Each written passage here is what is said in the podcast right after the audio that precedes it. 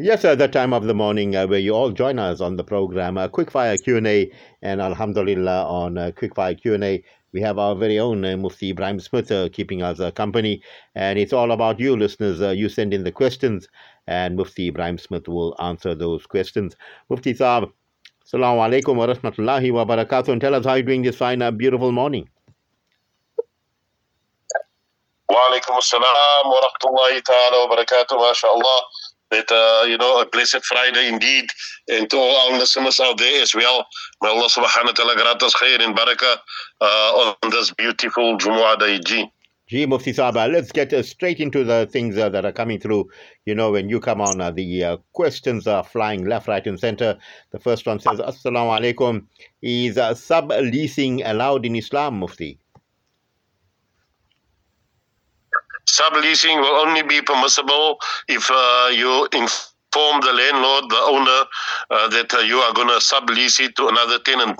So uh, if that is the case, then it will be permissible. You know, if you conceal it and don't disclose it uh, and, uh, uh, and and don't expose it, and you're doing business behind his back, and then it will not be considered permissible because you didn't take permission from the owner.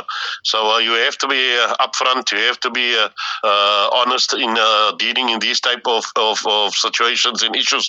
Otherwise, the money in rental that you will be deriving from this particular transaction that will be impermissible for for usage. Uh, it will be haram for you. You'll have to give it away in charity. So many people engage in this nowadays. Shavad. They will rent a property from you, and uh, then they will sublease it to other people for uh, for vast amount of uh, money. You know. So in that case, uh, they're making a profit without letting the actual owner know that they've uh, subleased his property. So that would be impermissible. G. Mufti Saba, what is the ruling on a technique called access bars? So these type of techniques, it's actually called uh, alternative healing. Uh, it's nothing new. You know, get Afia healing and other types of healing also.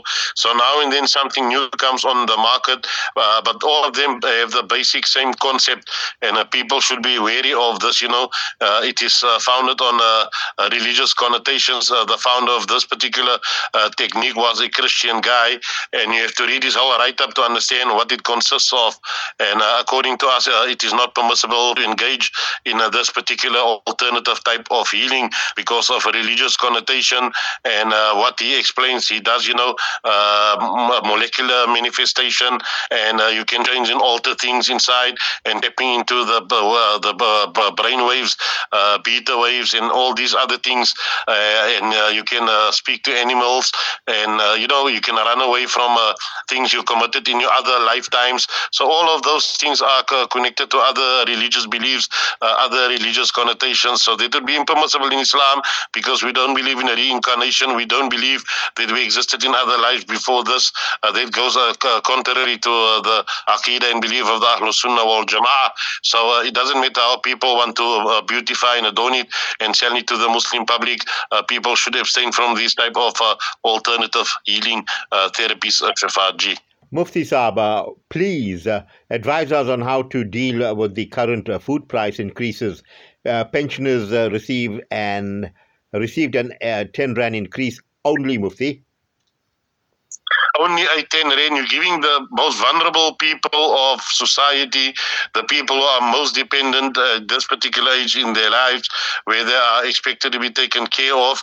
Uh, the government only affords them a 10 rand increase.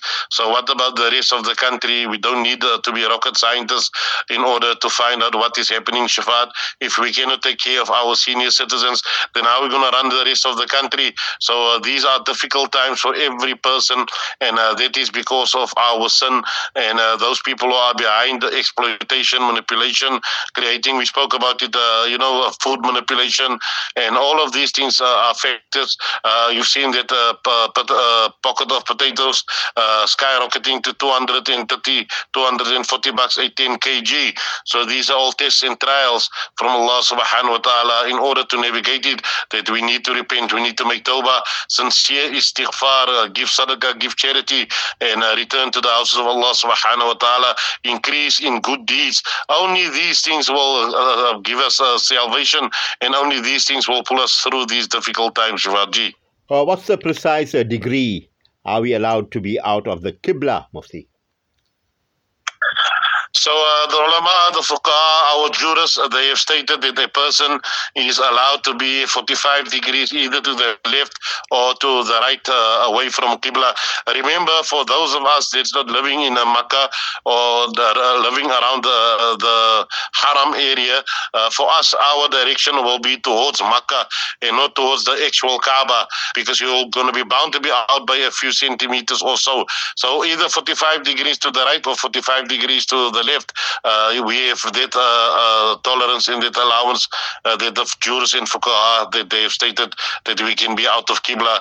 If we're out by 45 degrees or so, then our salah will still be considered valid. G. Mufti Saab, our madrasa received uh, rainbow Qurans. Are we allowed to use or distribute it amongst the students? So we should not be confused and think that uh, the rainbow uh, only belongs to the gender confused, the alphabet society, although they claim, claim to that nowadays and people want to refrain and rightfully so also from uh, purchasing these type of things, you know, that according to us that we should not even allow them to claim something that does not belong to them initially. Coming back to the Quran story, yes, in principle it will be allowed for people to read out of these Qurans, but we would not normally encourage people to buy these type of Qurans, you know, I Quran that is plain and simple that uh, eh, won't distract you when you read from it eh, and uh, eh, you will ponder over its verses, its meaning, etc. And in the said matter, it is permissible also to distribute these Qurans to the madrasa students if it was given or the donor intended it for them to be given, you know, so then you can give it to the students. G. Can haram products be given to non-Muslims? We cannot give haram products because we cannot consume it. So likewise, if we cannot consume it, then we're not allowed to give it uh, to uh, non-Muslims as well. You know, because what is haram uh, to keep and haram to hold is haram to give also. So if it is not permissible for you to keep it, then it's not permissible for you to give it also.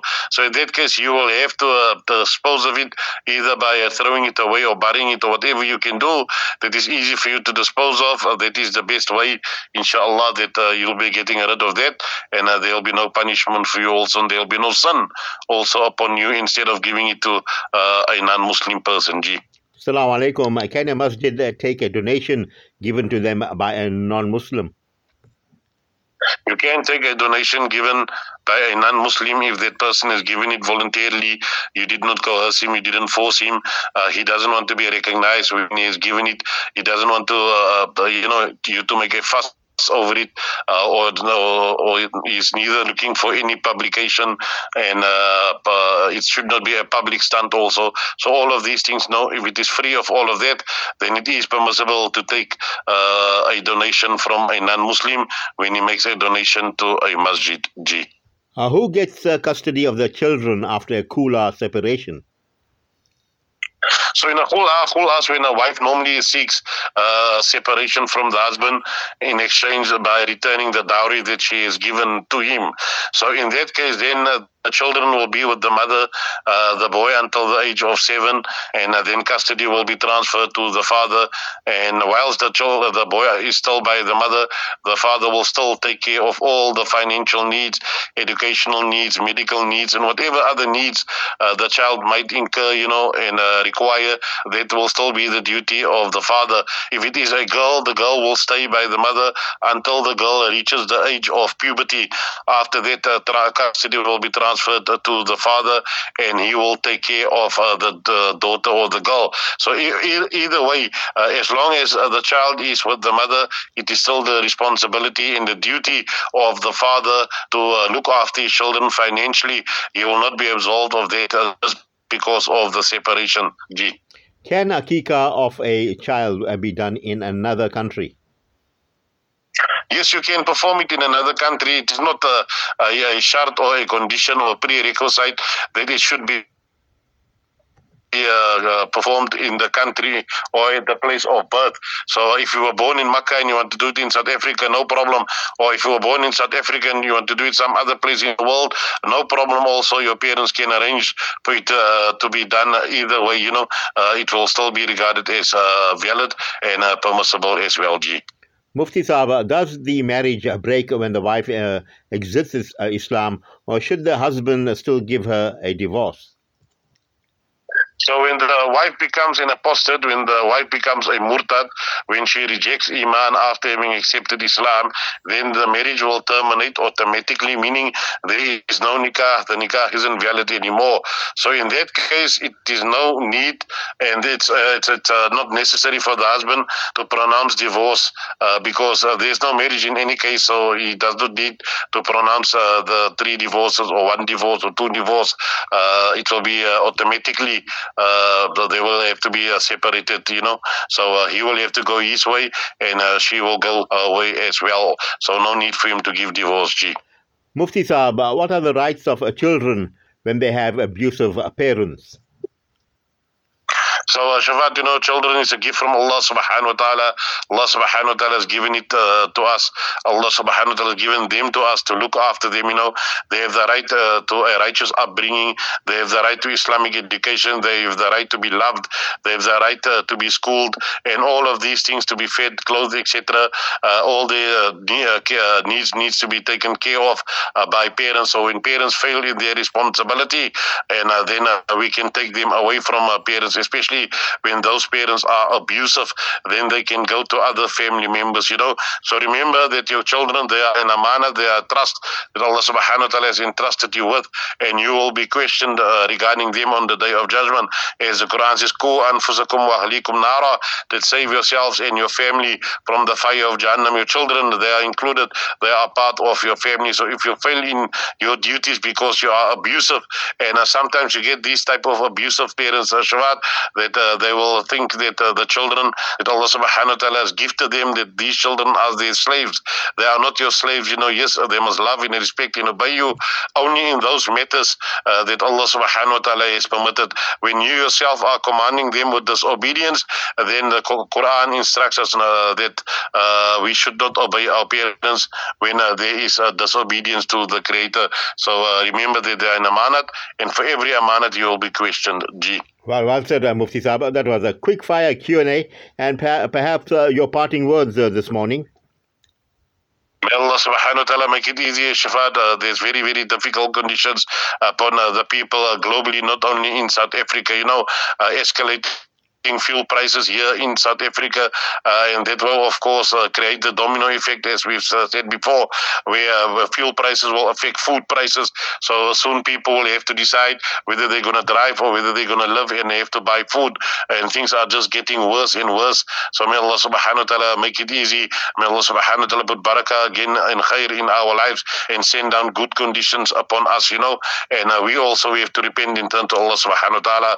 Jazakumullah khairan. Assalamu alaikum wa rahmatullahi ta'ala wa barakatuh until we meet again next time, G. Walaikum salam wa rahmatullahi wa barakatuh to our Mufti Ebrahim Smith and uh, Jazakallah khair to all of you for sending in those uh, questions that really keep us buoyant on uh, Quickfire Q&A.